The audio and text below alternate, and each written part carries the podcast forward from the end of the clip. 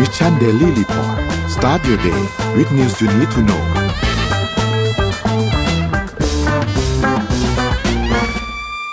สวัสดีครับยินดีต้อนรับเข้าสู่ Mission Daily Report ประจำวันที่ 25 มกราคม 2566 นะครับ วันนี้คุณอยู่กับเรา 2 คนตอน 7 โมงถึง 8 โมงเช้า สวัสดีพี่ปิ๊กครับ สวัสดีครับนนท์ครับ ครับแล้วก็สวัสดีท่านผู้ฟังทุกๆท่านด้วยนะครับเดี๋ยววันนี้นนท์พาไปอัปเดตเรื่องราวต่างๆ กันพร้อมๆกับพี่ปิ๊กแล้วก็ถ้าบอกว่าวันนี้มีแต่ข่าวดูเดือดดูเดือดทั้งนั้นเลย ช่วงช่วงเมื่อวานนี้ตอนส่งหัวข้อข่าวมันก็ส่งเข้าไปอันหนึ่งก็โอเคกลางๆมีข่าวนู่นข่าวนี่หน่อยพอพี่ปิ๊กส่งข่าวเข้ามาปุ๊บทีมงานส่งมอร์นิ่งทอเข้ามาปุ๊บอ๋อโอเค วันนี้ไม่น่าจะสงบแล้วฮะ เดี๋ยวเราไปดูกันครับครับพี่ประเทศไทยมีอะไรแปลกๆเยอะก็เลยต้อง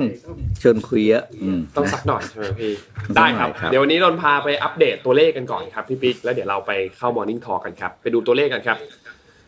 ตัวเลขล่าสุดนะครับเซตบ้านเราติดลบเล็กน้อยครับ 0.07%อยู่ที่ 1,682.94 นะครับส่วนสำหรับหุ้นต่างประเทศครับไปดูกันต่อครับ หุ้นต่างประเทศเนี่ยดาวโจนส์ติดลบ 0.01 นะครับ NASDAQ ติดลบ 0.09 นะครับ NYSE ครับติดลบ 0.17 นะครับฟุตซี่100 ครับติดลบ 0.35 นะครับ แล้วก็มีห่างเสียงอินเด็กซ์ครับที่บวกตัวเดียวในกระดานนี้เลยนะครับ 1.82%นะครับถัดมาครับ ราคาน้ำมันดิบครับมีการปรับตัวลดลงครับประมาณ 1.69%นะครับสำหรับ WTI อยู่ที่ 80.24 นะครับแล้วก็ Brent ครับติดลบ 1.90%นะครับอยู่ที่ 86.51 นะครับ ถัดมาครับ ทองคำครับอยู่ที่ 1,932.47 นะครับบวกมา 0.07%นะครับแล้วก็สุดท้ายครับคริปโตครับบิตคอยครับทั้งออยู่ที่ประมาณ 22,000ถึง23,000เลยครับอีเทเรียมอยู่ที่ประมาณ 1,600 นะครับ Binance ครับ312 นะครับ Solana 24.3 ครับ แล้วก็บิตครับคอยครับ วิ่งอยู่ 1.9 ถึง 2 นะครับ นี่เป็นอัปเดตตัวเลขทั้งหมดครับ อะโอ้เมื่อกี้มา morning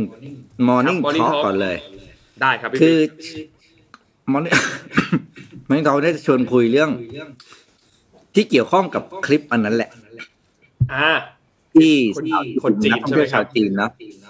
เขามาใช้บริการพิเศษ ที่ต้องใช้คำว่ามีขายกันเกิดเกลอในเถาเป่าใช่ไหมที่ขายแบบว่า ขายแบบเขาเรียกว่าภาษาบ้านเราถ้าเวลาเวลาสำนัก สำนักข่าวบ้านเราเขาพาดข่าวเขาเรียกว่า ขายแบบจงครึ่มนะลองเคยได้ยินไหมเคยได้ยินครับขายแบบเฮ้ยเอาอย่างนี้เลยเหรออะไรอย่างเงี้ยนะครับ ก็คือการซื้ออ่าบริการพิเศษจากเจ้าหน้าที่บ้านเราเพื่อในการอำนวยความสะดวกนะก็เรียกอนอนรหัสก็เรียกอนอครับ ครับอะก็เลยเป็นที่มาของ Morning Talk วันนี้ครับ คุณคิดว่า ไอ้คำว่าชีวิตแบบ VIP เนี่ย VIP แบบไหนที่เรารับได้ ระดับระดับไหนที่เรารับได้ก็ถือว่าอ่าโอเคนะ เข้าใจนะอะไรอย่างเงี้ยเพราะว่าเชื่อว่าอ่าผมและคุณผู้ชมทุกคนคิดว่าน่าจะมองเห็นตรงกันว่าไอ้คำว่า VIP มันมีอยู่แล้วในทุกแทบจะทุกทุกธุรกิจทุกทุกบริการถูกไหมอืมเราไปเลาส์ก็มีเลาส์ VIP ไปอะไรก็จะแบบเรื่องปกติ เราเลยมาชวนคุยครับว่า VIP แค่ไหนอะที่เรารับได้ ถ้าอะไรที่แบบเกิน ไม่ไหวแล้วอันนี้อันนี้คือไม่ใช่ละอะไรเงี้ยนะครับอะก็พิมพ์พิมพ์เงินเข้ามาครับแล้วเดี๋ยวท้ายรายการเรามาคุยกัน อ่า VIP แค่ไหนที่เรารับได้นะครับแต่อืมชวนคิดนะเรื่องนี้ชวนคิดนะ เพราะว่าในยุคน่าสนใจที่น่าสนใจในยุคที่เราบอกว่าทุกคนควรจะเท่าเทียมเท่ากัน อ่า แต่ว่าในความเป็นจริงในทางปฏิบัติ โดยเฉพาะในภาคธุรกิจ ซึ่งเราก็ยอมรับว่าคำว่า VIP ยังเป็นหนึ่งในเซกเมนต์ของการวางวางการบริหารจัดการกลุ่มลูกค้าที่ต้องมี ครับอ่านะแล้วก็รู้สึกว่าอ่าแล้วมี VIP โอเคแค่ไหนล่ะที่อะแค่นี้เรารับได้นะนะนะครับอืมอะพิมพ์มันเข้ามาเส้นอยู่ตรงไหนเส้นอยู่ตรงไหนเออน่าสนใจลองเล่าลองอืมชวนคุยครับพาไปดูข่าวแรกกันครับพี่ปิ๊กนนท์พาไปดูก่อนครับ ข่าวแรกเลยอยากขอพามาที่โครงการล่าสุดของรัฐบาลนะครับ เมื่อวานนี้เนี่ยมีการประชุมครมจริงๆแล้วมีหลายเรื่องเลยที่เอ่อมีการสรุปออกมาเนี่ยนะครับ แต่ว่า หลักๆ แล้วเนี่ยที่น่าสนใจอันหนึงก็คือตัวเราเที่ยวด้วยกันในเฟสที่5ครับเราเที่ยวด้วยกันเนี่ยมันเป็นโครงการอันหนึงที่ออกมาในช่วงที่โควิดใช่ไหมครับแล้วก็ออกมาเพื่อที่จะเหมือนกระตุ้นให้คนไทยเนี่ยไปเที่ยวในเมืองไทยนะครับก็ไปเที่ยวตามนู่นตามนี่ต่างๆ สถานที่ท่องเที่ยวนะครับ ก็จะมีส่วนลดในเรื่องของโรงแรม แล้วก็มีคูปองให้นะครับสำหรับการไปซื้อของตามร้านค้าต่างๆนะครับ ก็ล่าสุดเนี่ยนะครับทางด้านของคุณ นุชาบุรพชัยศรีนะครับ ทางด้านรองเลขาธิการนายกรัฐมนตรีฝ่ายการเมืองเนี่ยนะครับ ก็มีการออกมาแถลงนะครับมติของคณะรัฐมนตรีเมื่อวานนี้ว่าได้มีการอนุมัติวงเงินรวมทั้งหมดเนี่ยนะครับ อยู่ที่3.3,900ล้านบาทนะครับ ประมาณนะครับ เพื่อที่จะดำเนินมาตรการตัวกระตุ้นเศรษฐกิจเกี่ยวกับการท่องเที่ยวนะครับ ซึ่งจะมี 2 โครงการนะครับ โครงการแรกเนี่ยจะ เป็นโครงการเราเที่ยวด้วยกันในเฟสที่5นะครับวงเงินจะอยู่ที่ประมาณ 2,000 ล้านบาทนะครับแล้วก็อีกอันนึงจะเป็นโครงการการกระตุ้นการท่องเที่ยวเพื่อฟื้นฟูเศรษฐกิจของประเทศไทย วงเงินเนี่ยจะอยู่ที่ประมาณ 1,900 ล้านบาทนะครับ ซึ่งก็แน่นอนแหละ ตัวเราเที่ยวด้วยกันเนี่ย ทุกคนน่าจะคุ้นเคยกันอยู่แล้วนะครับ หลาย ๆ คนน่าจะเคยใช้บางคนอาจจะยังไม่เคยใช้นะครับ ก็จะมีแนวทางการดำเนินการหลัก ๆ ประมาณนี้นะครับ คล้าย ๆ กับครั้งที่แล้วครับ คือจะมีสิทธิ์ เข้าใช้โรงแรมที่พักเนี่ยนะครับจำนวน 5 6 0 0 0 0ต่อห้องนะครับ แล้วก็มีรัฐเนี่ยสนับสนุนร้อยละ 40 ก็คือ 40%แต่ไม่เกิน 3,000 บาทต่อห้องต่อคืนนะครับ สูงสุด 5 ห้องนะครับ แล้วก็มันจะมีคูปองอาหาร 600 บาทต่อวันนะครับ ซึ่งพื้นที่ก็คือทั้งประเทศไทยเลยนะครับ โดยระยะเวลาดำเนินการเนี่ยจะเริ่มต้นกันตั้งแต่เดือนกุมภาพันธ์จนถึงเดือนกันยายนนะครับ ซึ่งจากข้อมูลที่เราได้รับมาเนี่ยคาดว่าน่าจะ เริ่มต้นลงทะเบียนกันเนี่ยนะครับในเดือนกุมภาพันธ์นะครับ ก็ลงทะเบียนที่เดิมเลยนะครับคือเว็บไซต์เราเที่ยวด้วยกันนะครับ แล้วก็ติดตั้งแอปพลิเคชันตัวกระเป๋าตังค์ให้เรียบร้อยนะครับ แล้วก็จองสิทธิ์เข้าพักล่วงหน้าเนี่ยก่อน 7 วันนะครับรุ่นอยากรู้ว่าเลยลองพี่บิ๊กเคยใช้ไหมครับ เราเที่ยวด้วยกันครับ อืมยังไม่เคยเลยครับ รู้แต่ว่าได้ได้ยินเพื่อนๆบ่นว่า ใช้ใช้งานยากตอนไปเช็คอิน เพราะเขาต้อง สแกนหน้าใช่ไหมหันซ้ายใช่ครับหันขวาอะไรอย่างเงี้ยครับ แล้วบอกว่าบางทีก็ทำให้อ่าเรียกว่ามันช้าใช้คำง่ายๆว่ามันช้าตรงนั้น เพราะว่ากล้องกล้องกล้องโทรศัพท์ เครื่องมือที่ทางโรงแรมเขาใช้บางทีก็ถ่ายชัดบ้างไม่ชัดบ้างหรือว่าบางทีบางทีมันต้องลิงก์เข้าไปกับทาง center เลยไงว่าเอ่อหน้าจริงเป็นเป็นหน้าหน้าจริงของบัญชีผู้ใช้หรือเปล่าบางทีใช้แทนกันอะไรอย่างเงี้ยครับก็ก็มีความวุ่นวายซึ่งคนหวังว่ารอบนี้น่าจะแก้ตรงนี้นะ เพราะว่ายอมรับว่า อะพูดจริง อันนี้คือให้คะแนนเรียกว่าร้อยเต็มกับโครงการนี้ เพราะว่าได้ประโยชน์หลายทาง อันนี้พี่ส่วนตัวพี่เห็นว่าเป็นโครงการที่ดีมากนะครับ ก็คือครับโอเค ช่วยเหลือผู้ประกอบการนะเพราะการไปเที่ยวมันมันไม่ใช่โรงแรมได้ตังค์อย่างเดียวนะ เราเข้าใจความเป็นจริงถูกป่ะร้านกาแฟร้านอาหาร ร้านนวด ธุรกิจซูเปอร์มาร์เก็ตร้านขายโชห่วยอะไรทุกอย่างได้ได้ได้ผลประโยชน์จากการที่นักท่องเที่ยวไปเที่ยวทั้งหมด ข้อสองก็คือเรื่องของอ่าอ่าพูดง่ายๆคือธุรกิจบริการเนี่ย โดยเฉพาะท่องเที่ยว เป็นธุรกิจที่อยู่นอกระบบภาษีเยอะที่สุด ครับ แล้วก็พอมีอ่าโรงแรมที่จะใช้สิทธิ์ เป็นผู้ให้บริการที่เข้าร่วมโครงการนี้นะก็ต้องไปโรงแรมที่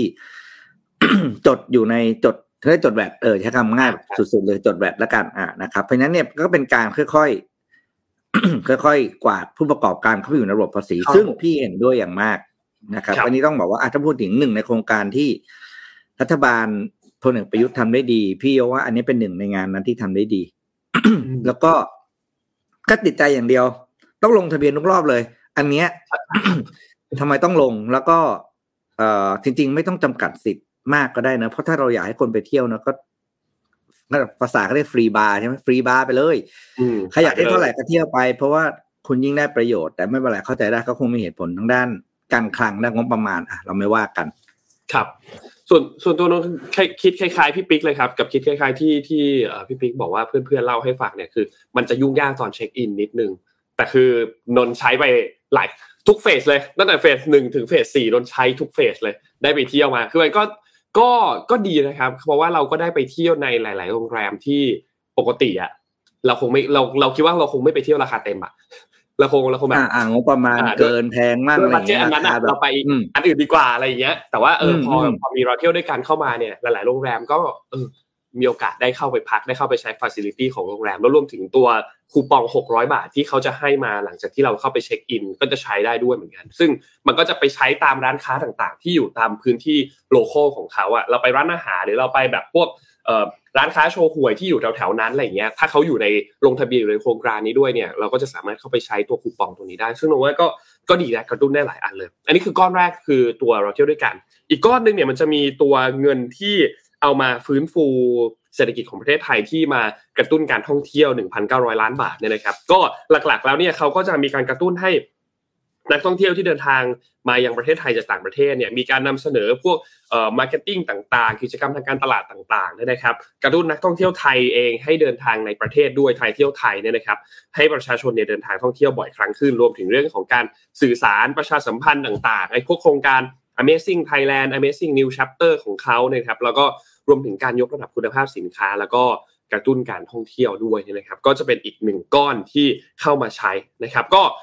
รอติดตามดูครับว่าโครงการนี้จะประสบความสำเร็จมากน้อยแค่ไหนนะครับสำหรับตัวก้อนหลักนะ แต่ว่าก้อนแรกเนี่ยก็ค่อนข้างพิสูจน์มาพอสมควรแล้วล่ะนะครับสำหรับเราเที่ยวด้วยกันในเฟสที่หนึ่งถึงสี่นะครับก็รอติดตามดูครับ ใครที่กำลังรอตัวโครงการนี้อยู่เนี่ยก็น่าจะเปิดให้ลงทะเบียนกันในเดือนกุมภาพันธ์ครับ พี่ปิ๊กพาไปต่อไหมครับที่ อ่าแล้วเดี๋ยวพาไปต่อครับ ก็มีข่าวอันหนึงเกี่ยวกับเรื่องของทางด้านการค้าได้หนึ่งครับ เมื่อวานนี้เนี่ยทางนิกเกิเอเชียก็มีอ่าข่าวสั้นๆแต่ที่ว่าน่าสนใจมันมันมันมันจะส่งผลกระทบอะไรกับกับเศรษฐกิจบ้านเราค่อนข้างเยอะนะครับ ก็คือเมื่อวานนี้เนี่ย ทางสหรัฐอเมริกาก็มีความเคลื่อนไหวนั่นหนึ่งนะครับ ก็มีการให้ข่าวว่าทางสหรัฐอเมริกาเนี่ยกำลังเร่งรัดให้สร้างเรียกสร้างกลุ่ม พันธมิตรข้อตกลงทางการค้าใหม่ขึ้นมานะครับ กลุ่มนี้ชื่อว่า IPEF หรือ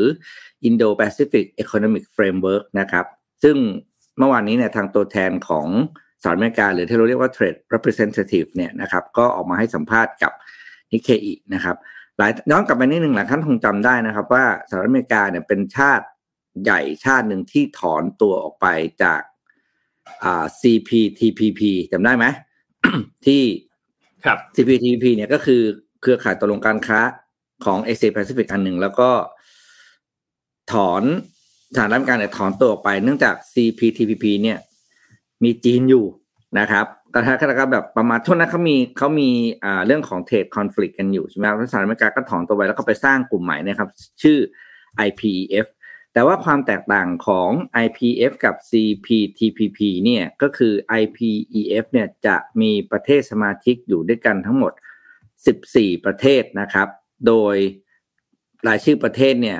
ก็ได้อ่าได้แก่สหรัฐอเมริกา ญี่ปุ่น ออสเตรเลีย นิวซีแลนด์นะครับ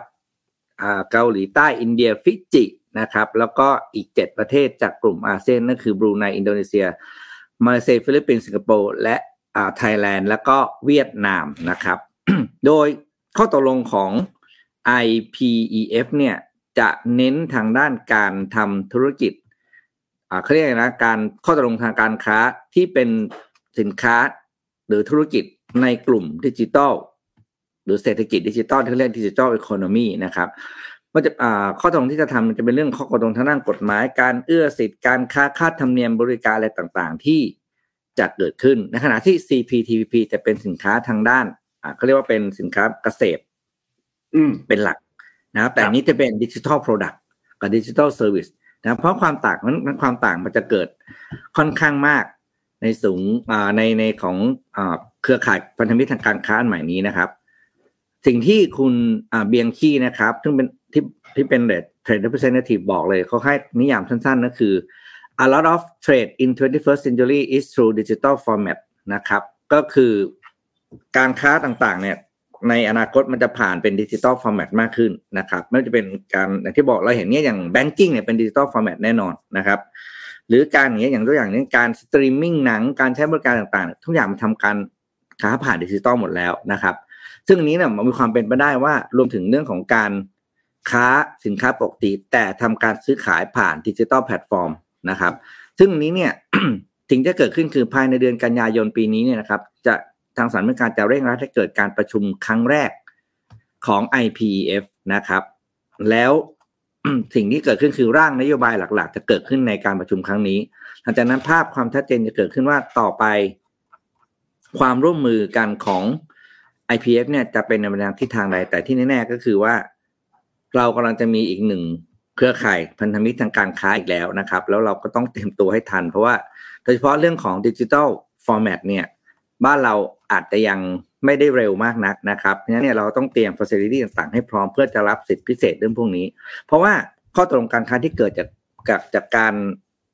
สรุปและการประชุมเหล่านี้เนี่ย ถ้าเราไม่พร้อมเนี่ย คนอื่นเขาจะไม่รอเราครับ อืมพอเขาไม่รอเนี่ย แปลว่าเราก็คือตกรถตกขบวนแล้วกว่าเราจะมาตั้งต้นให้พร้อมนะ เราเสียโอกาสไปอีกมหาศาลนะครับ แล้ว digital format ต่างๆ เนี่ย มันเป็นสิ่งที่ต้องบอกเลยว่า ถ้าหลุดแล้วหลุดเลยแล้วตามทันยากมาก แต่ถ้าได้ตั้งแต่แรกเนี่ย เราจะเราจะเร็วแล้วแซงหน้าคนอื่นได้ได้เร็วมาก เท่าที่ดูประเทศที่อยู่ใน list เนี่ย ก็แอบเป็นห่วงนิดนึงว่าเราเองก็อยู่แบบเกือบจะท้ายแล้วอะเนาะเออครับกลุ่มแถวหลังๆอะแถวหลังๆเลยนะครับค่อนข้างเป็นห่วงนิดหนึ่งอะนี่ครับความเคลื่อนไหวอันใหม่ เขตการค้าเสรีอันใหม่ก็จะเกิดขึ้นอีกแล้วนะครับ ในปีนี้ชื่อ IPF จำชื่อนี้ไว้ดี IPEF ครับรอติดตามดูครับนนพามาต่อที่ญี่ปุ่นครับ มาดูที่ญี่ปุ่นนิดนึงครับ คือญี่ปุ่นตอนนี้เนี่ยอย่างที่เราทราบว่าเขาก็เจอปัญหาอันหนึ่งที่จริงๆบ้านเราก็เจอพอสมควรเหมือนกันก็คือปัญหาการเข้าสู่สังคมผู้สูงอายุ รวมถึงตัวเลขการเกิดที่น้อยลงนะครับ จริงๆแล้วทั้งโลกเจอหมด ก่อนหน้านี้เนี่ยเคยเอามาเล่าให้ฟังเรื่องหนึ่งที่จีนจำได้ใช่ไหมครับที่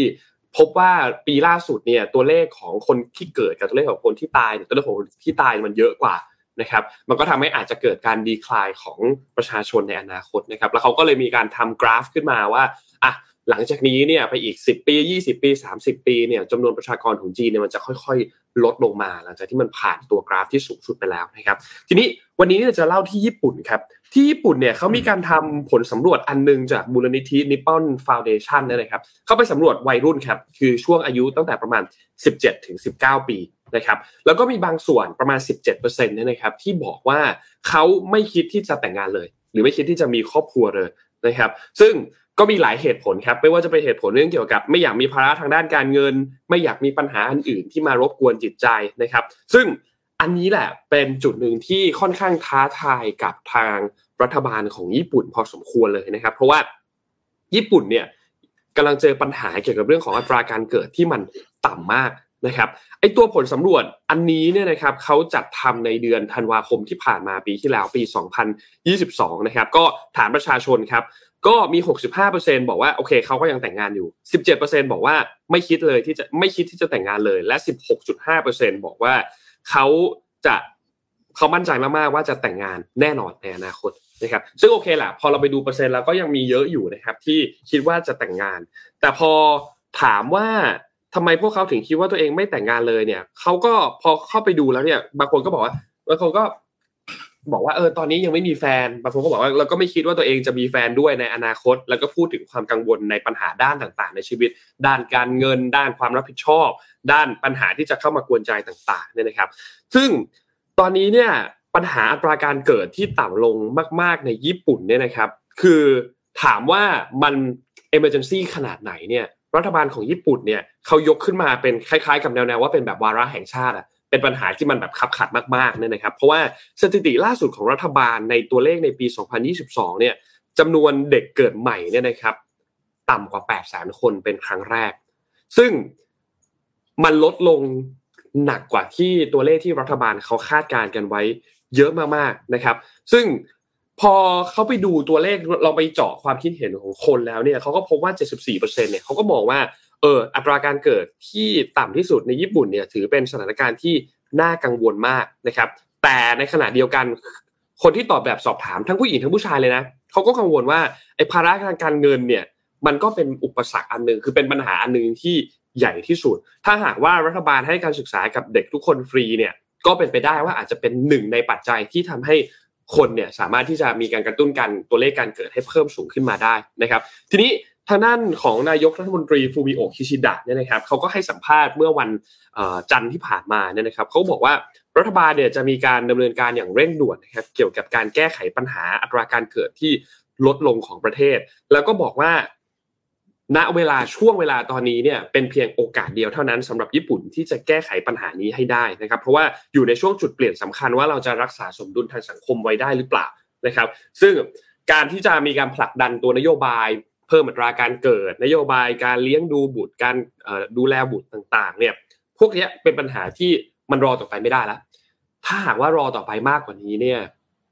ปัญหานี้อาจจะไม่สามารถที่จะแก้ไขได้แล้วนะครับ สิ่งที่เขาจะทำก็คือเขาก็จะมีการเสนอแผนในการเพิ่มงบประมาณเกี่ยวกับเรื่องของเด็กขึ้นมา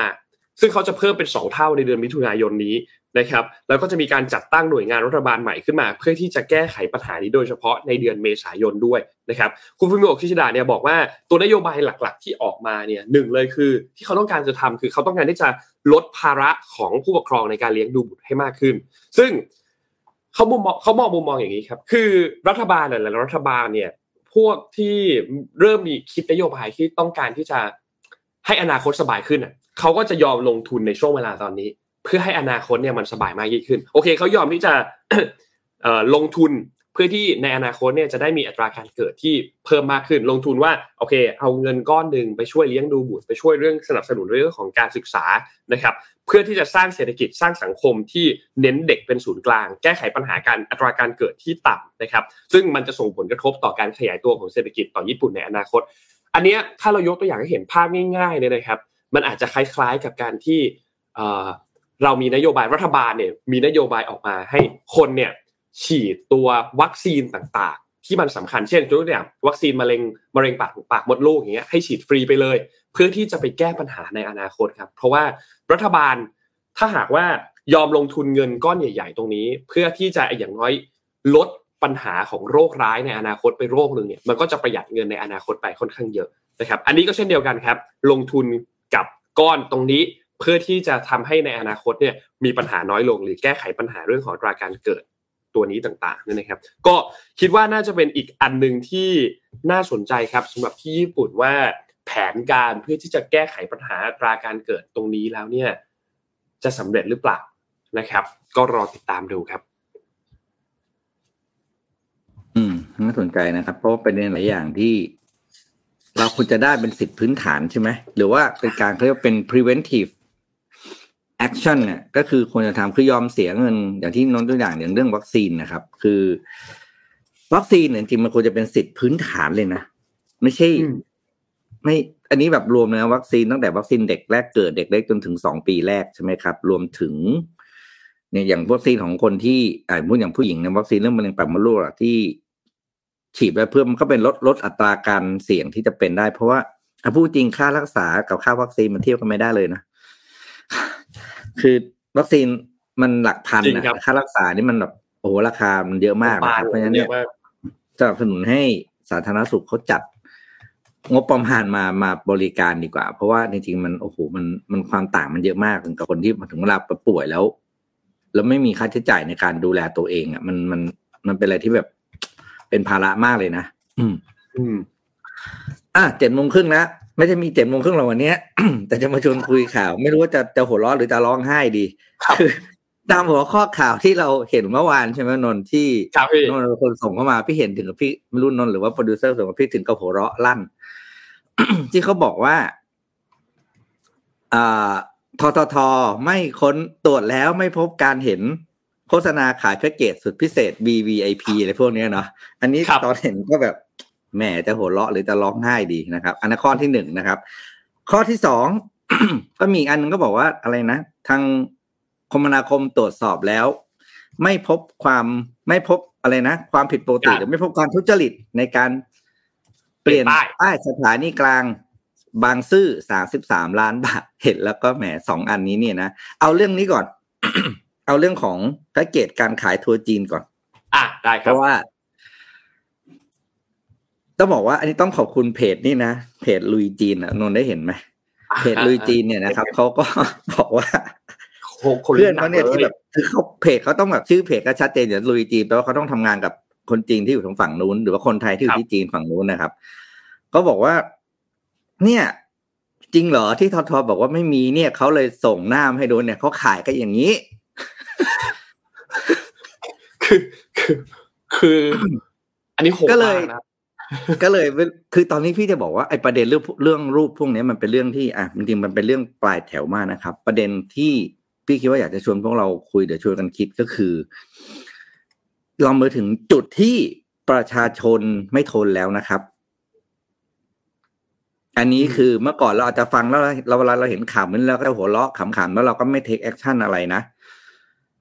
แต่ตอนนี้คือพี่พี่บอกเลยเลยว่ามันเราประเทศเรานะมาถึงจุดที่ประชาชนไม่ทนแล้วนะครับ แล้วตอนนี้คือเป็นสัญญาณแรกเลยนะ คือ คุณบอกไม่มีเหรอนี่ไง คุณบอกไม่มีเหรอนี่ไง คือเป็นการ ต้องใช้คำว่า เหมือนเอามาฉีกหน้าหน่วยงานราชการที่ออกมาพูดอะ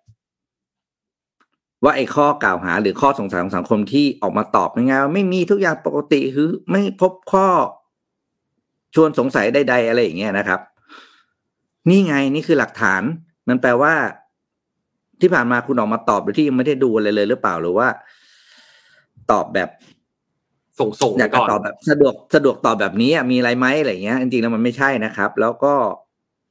พี่เชื่อว่าระดับการการอะไรนะเขาเรียกการฟีดแบ็หรือตอบตอบโต้ของประชาชนมันจะยกระดับขึ้นไปเรื่อยๆนะคือ ไอ้เรื่องเรื่องที่ เอ่อ เราผู้ถืออำนาจทั้งหลายเราผู้ตรวจสอบทั้งหลายเนี่ย หาไม่เจอเนี่ย ประชาชนเจอตลอดเลยเราก็เลยรู้สึกว่า เอ๊ะจ้างแล้วพวกเราทำงานแทนคุณไหมอย่างเงี้ย ประชาชนเจอตลอดเลย คือคือเอออ่านนท์ว่าไปเราคิดว่านนท์ว่าไปขอโทษทีนะครับ พี่ คือโดนว่ามันชัดมากเลยนะแล้วไอ้ตัวเลขเนี่ยในอย่างภาพเนี้ยชัดมากเลย คือมันมีทั้งยอดออเดอร์ต่อเดือน มีทั้งจำนวนรีวิว คือคือมันถึงขนาดที่จะต้องมีคลิปอันนั้นอะที่คนจีนอัดคลิปอะแล้วแล้วแล้วแชร์ให้ดูเหมือนแบบ พี่มัน feel มันเป็น feeling เหมือนแบบรีวิวรีวิวท่องเที่ยวเลยอะรีวิวโรงแรมอะเหมือนรีวิวเนี่ยวันนี้เหมือนรีวิวกะละมังอะวันนี้ฉันมาเที่ยวโรงแรมนี้อะโหโรงแรมนี้ดีมากเลย มีรถยนต์มารับตั้งแต่ที่สนามบินเลยพอไปถึงฟ a ซิลิตี้โรงแรมต่างๆ ก็ดีมากเลย แต่อันนี้เป็นรีวิวที่แบบ โห เนี่ย ฉันมาเที่ยวประเทศนี้ดีมากเลย มันแบบ over มากเลยมี รถตำรวจมีนู่นมีนี่ลงเครื่องมาก็ผ่านช่องทางนี้เร็วมากประหยัดเวลาไปได้เยอะมาก แล้วถ้าคุณอยากให้มีรถมานำทางบนทางด่วนด้วยทั้งๆที่รถคันอื่นเขาติดกันเนี่ย คุณจ่ายอันนี้เพิ่มเท่านี้บาทเท่านี้บาทสิ จะได้สามารถที่จะมีรถตำรวจเดิน มีรถตำรวจ มีรถยนต์นำทางให้ให้คุณไม่มีรถติดตรงนี้เดินทางไปถึงที่โรงแรมไปถึงจังหวัดที่คุณจะไปเที่ยวได้เลย แล้วเนี่ยบริการดีมากผ่านด่านจัดการได้หมด แนะนำให้ใช้บริการนี้เลยเนี่ยคือ คือโดนโอ้ยว่านี่ไม่รู้สิจะพูดว่าอะไรนี่เราอยู่ในดีประเทศแบบไหนเนี่ย ที่หน่วยงานราชการเนี่ยต้องมาอำนวยความสะดวกให้กับนักท่องเที่ยวอื่นที่จ่ายตังค์พิเศษอะไรอย่างเงี้ยเหรอแปลว่าอะไรโอ้ยนี่มันสะท้อนถึงภาพใหญ่ของการบริหารจัดการหน่วยงานราชการเลยนะครับ อะข้อหนึ่งผมตั้งคำถามเลยก็คือ อะพูดหนึ่งขออนุญาตใช้คำง่ายสุดเลยนะพี่ขี้เกียจเรียบเรียงแล้วตอนนี้มันเรียบเรียงในสมองไม่ถูกเลยเว้ยคือเฮ้ยครับราชการเรารายได้ไม่พอกินอย่างนึงเลยเหรอถึงต้องมานั่งรับอะไรแบบนี้ อืมคุณก็ต้องปรับโครงสร้างรายได้ระบบราชการให้ราชการที่เป็นผู้ระดับระดับผู้ปฏิบัติงานนะเขาต้องแบบว่ามีรายได้มากพอจนรู้สึกว่า ไม่ต้องสนใจกับอะไรแบบเนี้ย ครับอืมอีกมุมหนึ่งก็คือแบบ โอ้โหทำไมการการดูแลคนต่างชาติกับคนไทยมันต่างกันจังเลยวะ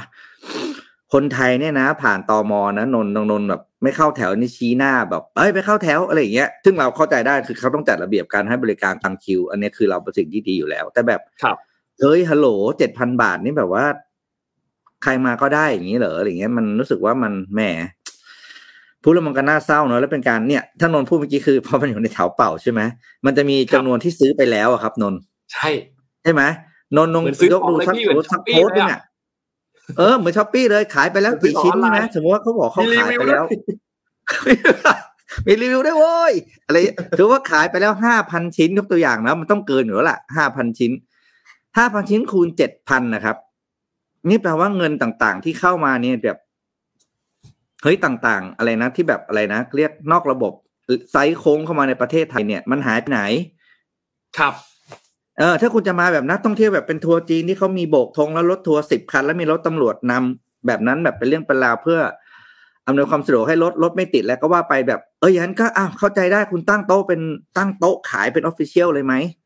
มาถึงก็ใช่ไหมมาอะไรนะเขาเรียกเป็นเป็นโต๊ะที่บริการนักท่องเที่ยวเหมือนบริการซิมการ์ดอะครับ แต่เนี่ยบริการคือรถนำ VIP เพื่ออำนวยความสะดวกคุณจะไปเที่ยวที่ไหนแล้วแบบป้องกันการปลอดภัยแล้วก็ว่าไปนะอะก็ว่าไป ขายแบบเงินเอาเงินเข้ารัฐไปเลยไหมอืม แล้วเนี่ยอยากรู้มากเลย เงินเข้าใครเจ็ดพันบาทเนี่ยที่ที่ลูกค้าปลายทางเขาซื้อมาเนี่ยเงินเข้าบัญชีที่ไหน ที่จีนเหรอ แล้วใครไปเปิดบัญชีที่จีน หรือยังไงอะไรยังไง โอ้โหมันมีคำถามเต็มไปหมดเลยแต่โอ้ยแต่เขาเหหานื่อยไม่เจอไงครับคุณบิ๊กแต่สุดท้ายแล้วเขาเขาหาไม่เจอเพราะเขาหาไม่เจอก็เลยเสิร์ฟอะไรไม่ได้ใช่ไหมใช่ครับาไม่เจอหาแล้วเชื่อไหมว่าเดี๋ยวจะต้องมีคนส่งข้อมูลมาเรื่อยๆแล้วมันก็จะดังไปเรื่อยๆแล้วเดี๋ยวตอนนี้ตอนนี้หาไม่เจอเพราะอะไรพอมีข่าวแล้วเขาปิดไงเฮ้ยหยุดเอาลงก่อนเอาลงก่อนเดี๋ยว อีกเจ็ดวันค่อยขึ้นขายใหม่ ครับ คนไทยลืมง่ายอย่างเงี้ยนะฮะคนไทยลืมแล้วค่อยขายใหม่อะไรอย่างเงี้ยนะครับ อืมโอ้แล้วแล้วแล้วว่าแล้แล้ววคุณอนุทินก็ให้สัมภาษณ์ด้วยนะ คุณอนุทินก็สื่อก็ไปสัมภาษณ์เกี่ยวกับอันเนี้ย ว่าเนี่ยที่เจอมีคลิปวิดีโอของเอ่อชาวจีนที่มาอัดวิดีโอเนี่ย คุณอนุทินก็เอ่อตั้งไม่คือโดยเริ่มเริ่มตั้งคำถามแรกที่ถามว่า แล้วผู้หญิงคนนี้น่าเชื่อถือไหมอืม ซึ่งก็โอเค ในมุมหนึ่งก็ก็เป็นคำถามที่ตั้งได้แหละว่า ผู้หญิงคนนี้น่าเชื่อถือไหมอันนี้ก็เป็นเป็นเป็น question ที่ขึ้นมา แต่ในอีกมุมหนึ่งทำไมถึงไม่กลางออกมาว่าท่านโปร่งใสแค่ไหน หมายถึงว่าในหน่วยงานทำไมถึงไม่ไปเช็คว่าไอ้เรื่องที่มันเกิดขึ้นอันเนี้ยเกิดขึ้นจริงไหมไปเช็คกล้องวงจรปิดที่สนามบินว่ามันเกิดขึ้นจริงไหมมีการนำขบวนมีการรับตึ้งตึ้งตึ้งตรงนี้จริงไหมก่อนที่จะ discredit คือคือนนรู้สึกว่าวิธีการในการตอบโต้เรื่องราวที่มันเกิดขึ้นมาเนี่ยนอกจากวิธีการ discredit ฝั่งตรงข้ามแล้ว หรือฝั่งที่เป็นประเด็นอีกฝั่งหนึ่งแล้วเนี่ยคือการแสดงออกมาว่าเรื่องจริงที่เกิดขึ้นหรือหลักฐานที่เรามีเป็นยังไงนะครับ แต่ก็นี่นั่นแหละ อันนี้อันนี้ตอบแทนไม่ได้ตอบถามแทนคนคนไทยทั้งประเทศแล้วกัน ถ้าคุณคุณอนุทินบอกว่า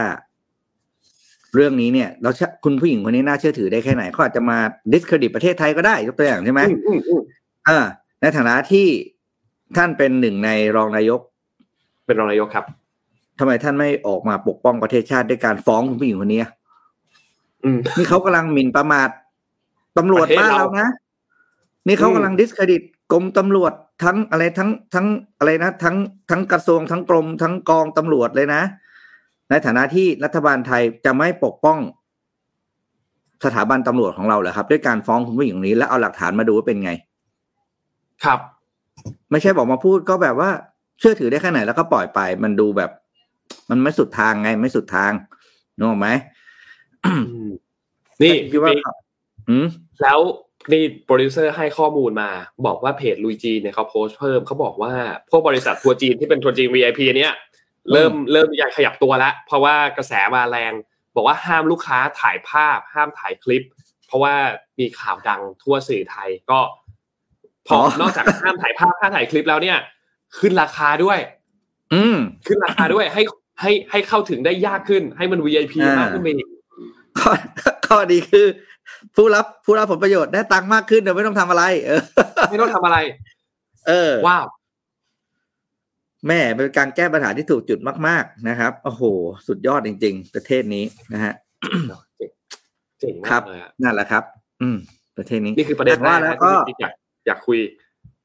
ก็ไหนๆแล้วก็ไหนๆแล้วนะครับ คืนนี้นะครับ เรามีอ่าสักหน่อยรายการเด็ดนะครับ ที่ทุกคนถามมาประมาณปีหนึ่งนะ เราไม่ได้อ่านมาปีหนึ่งนะครับ ก็คือเป็นสนทนาหาธรรมนะครับ กลับมา เรามี teaser มาให้ดูสั้น ๆ ครับอ่าทีมงานเปิดหน่อยแล้ว เป็นยังไงบ้างรายการตอนนี้ คุณแพทพูดถึงใครให้ไปทันเกมอย่างเงี้ยเหรอก็พูดถึงอำนาจอะเรื่องเนี้ยองค์กรหรือหน่วยงานหนึ่งที่จะแอคทีฟได้แล้วเราอืมเห็นว่ามีความหวังที่สุดนะ คือสัมภากรตู่เฮ้ยห้าตู่ห้าวนั่นไม่ใช่ไม่ใช่นะโอเคโอเคอันนี้จะชวนเราทำรายการตอนเดียวตลอดเลย ไม่น่าเชื่อนะนะ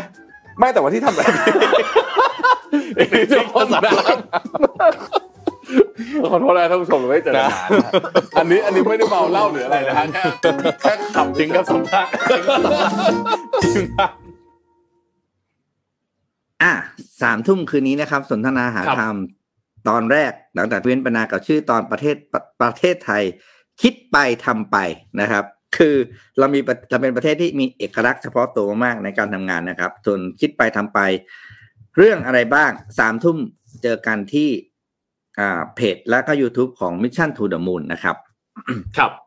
รอดูเลยครับรอแล้วมาดูว่าทำไมผมถึงขั้นสำลักน้ำเกือบนาที แล้วก็มีโอ้เด็ดมากเด็ดมากสนุกมากชอบตอนชนี้อบชอบชอบตู่ห้าวเมื่อกี้ครับ อืมตู่ห้าวครับผม อานนท์พามาข่าว PR อีกอันหนึ่งครับ เกี่ยวกับ SCB CIO ครับ มามองผ่านมุมมองของ SCB CIO ต่อค่าเงินบาทครับ แล้วก็รวมถึงแนวทางการลงทุนจาก SCB CIO ที่เอามาฝากท่านผู้ชมกันครับทางด้านของดรกำพลอดิเรกสมบัตินะครับผู้ว่าอ้าวนนท์ไมค์ช็อตแล้วครับช็อตแล้วนะครับ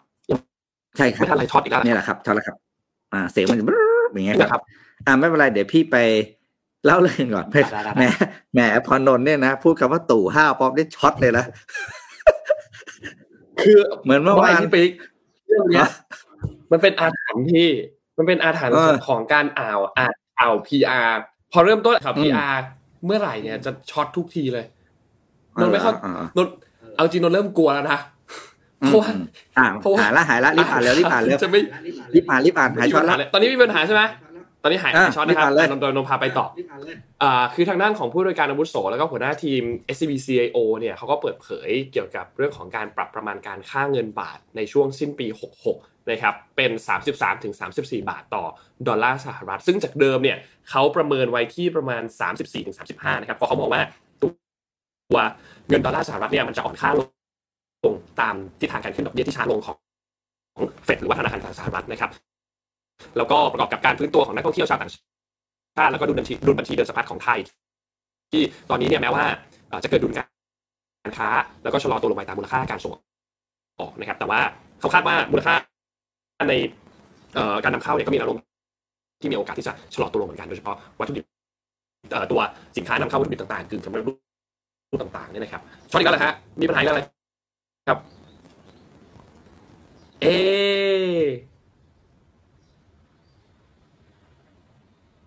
ให้ยนนท์ไม่นนท์ไม่เข้าใจเลยอะพี่พีคทีมงานด้วยท่านผู้ฟังด้วยครับคือนนท์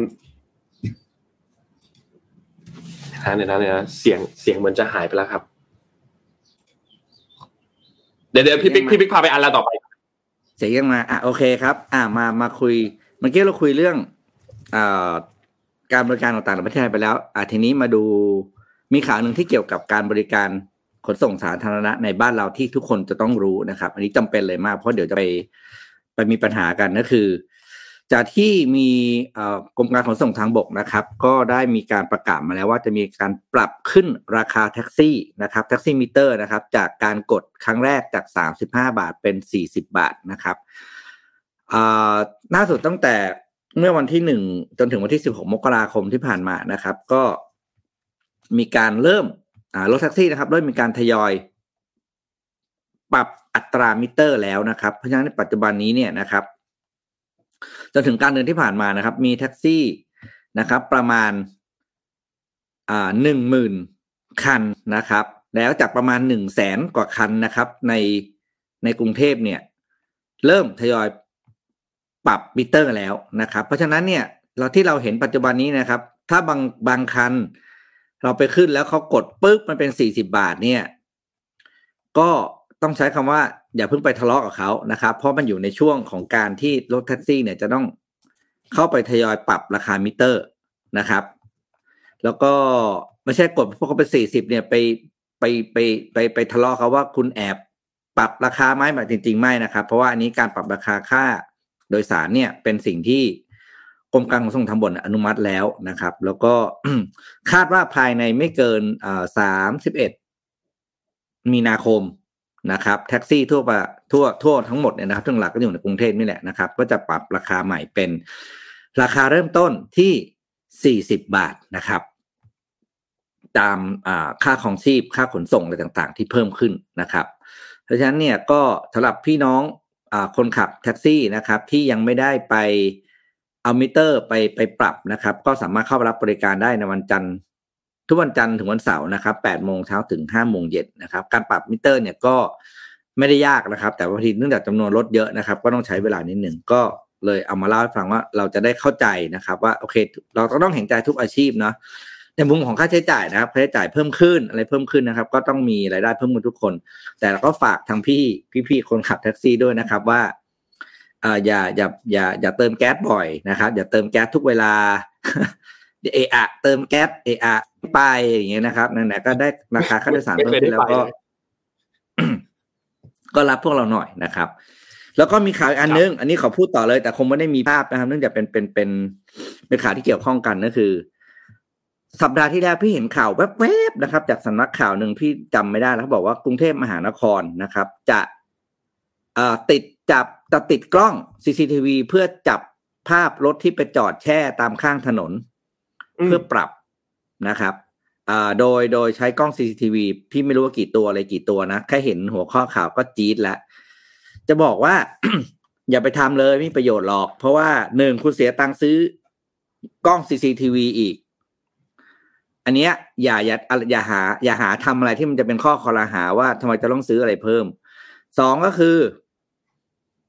เจ้าหน้าที่เทศกิจไม่ได้มีหน้าที่ปรับ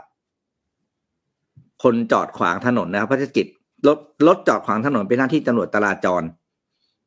เทศกิจอยู่ฟุตบาท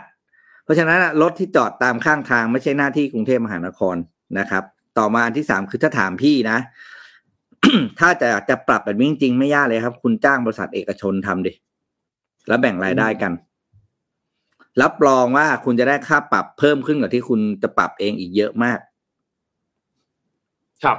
นะครับ แล้วก็ความคิดที่สมบูรณ์บอกเนี่ยกล้องมีไส้ในใช่ไหมครับเนยนนท์เคยได้ยินคำว่ากล้องกล้องดัมมี่ไหมเคยเคยเคยครับพี่เออกล้องที่มันมีแต่เปลือกอะแล้วก็ครับข้างในไม่มีอะไรถือว่าติดขู่อะติดขู่โจรว่าตรงนี้มีกล้องนะอะไรอย่างเงี้ยโไว้ก่อนเออ ตรงนี้ไม่ต้องทำเพราะว่ากล้องพูดจริงอะไรที่จะต้องซื้อนะถ้าถามพี่อะมัน ไม่ไม่ไม่ไม่อยู่ในสถานะการซื้อแล้วเรารู้ว่าซื้อมาก็มีอำนาจการใช้ไม่เต็มที่ เพราะอำนาจการปรับเนี่ย มันไม่ใช่อยู่กับกรุงเทพมหานคร อันนี้เตือนด้วยความรักและความเคารพว่า อย่าทำเลยจ้างเอกชนทำแล้วแบ่งรายได้ดีกว่า คุณจะเจ็ดสิบสามสิบสี่สิบหกสิบแล้วก็ว่ากันไป เอกชนเขาต้องมีหน้าที่ไปจ้างคนถูกไหมคุณก็ลงทุนในเครื่องอะพูดง่ายๆคือโทรศัพท์มือถือเครื่องเดียวอะออก กับปรินเตอร์เครื่องเดียวนะที่มันจะเหน็บคู่กันแล้วก็ปริ้นใบสั่งแล้วก็ปรับเลยเนี่ย แล้วกรุณาเอาเครื่องปรินเตอร์ที่ไอ้เครื่องโทรศัพท์มือถือที่มันมีระบบแบบจ่ายเงินได้เลยเหมือนเคยไปร้าน Apple ไหมตอนเราซื้อของ Apple อะเอาบัตรเครดิตทาบตรงนั้นแล้วปรับได้เลยนะหรือบัตร debit card อะไรก็ได้คือปรับได้เลยนะครับ เพราะฉะนั้นเนี่ยมันมีอำนวยความสะดวกได้ดีกว่าการไปซื้อกล้องแล้วต้องมานั่ง operation อะไรเยอะแยะเต็มไปหมดจับนะครับ เทศกิจไปปรับบนฟุตบาท หรือถ้าทำไม่ได้ก็จ้างเอกชนปรับให้หมดเลย แล้วรับรองรายได้เข้ารัฐเพียบแล้วการจราจรบ้านเราจะดีขึ้นมากเพราะทุกวันนี้นะเอาง่ายๆนะพูดจริง เราจะเห็นนะตามตอกช่องซอยที่แคบอยู่แล้วนะก็จะมีรถส่งของรถกระบะส่งของลงเซเว่นอะจอดขวางแล้วก็ส่งของอันนี้พี่เจอประจำเออเออนนท์เจอเหมือนกันพี่ เจอเหมือนกัน แล้วจอดขวางแบบ คือบางจุดที่มันแคบๆไปเลยอะโอ้โห เราเคยบีบแต่ไล่เขานะก็หันมาด่าเราด้วยนะบอกเราไม่มีน้ำใจ ถ้าเจอพวกนี้พี่จะบีบแต่ด่าแหลกเลยครับเท่ากับพี่จะพ้นรถคันนั้นอะพี่จะปีบบีบแต่แช่เพราะพี่มีกฎครับ แต่พี่บีบเท่าไหร่ก็ไม่หมดงั้นพี่บีบได้ตลอดอยู่แล้วนะครับ เจอรถกระบะที่จอดขวางลงของเส้นพี่บีบแต่จนกว่าพี่จะพ้นนะครับ มีบางคันก็หันมาด่าพี่บอกพี่ไม่มีน้ำใจ พี่เลยงงคือไม่มีน้ำใจเหรอเดี๋ยวว่าใช่สิฉันไม่มีน้ำใจเพราะฉันด่าเธออยู่นี่เราว่าคำว่าน้ำใจนี่มันต้องต้องมีเส้นเหมือนกันนะหมายถึงว่าอืมคำว่าน้ำใจใช้ไม่ได้กับทุกเรื่อง คือบางเรื่องคือคือบางเรื่องอันนี้โอเคงงมากแบบใช่เราควรมีน้ำใจเออให้คนนี้อืมเขาหน่อยให้คนนั้นเขาหน่อยอันนี้เข้าใจได้ แต่บางเรื่องเนี่ย ถ้ามันเขาเรียกว่ากระทบ หรือสร้างความเดือดร้อนต่อคนอื่นเนี่ย ใช้คำว่าน้ำใจทุกครั้งไม่ได้นะแล้วนี่ไม่ใช่ครั้งแรกที่คุณมาส่งของตรงนี้ นี่ไม่ใช่ครั้งแรกที่คุณอืมขวางทางจราจรตรงนี้แน่นอน อืม นั่นแหละครับ ตอนนี้เสียงเสียงมีปัญหาไหมครับ นี่นนท์ลองลองเปลี่ยนไม่มีครับ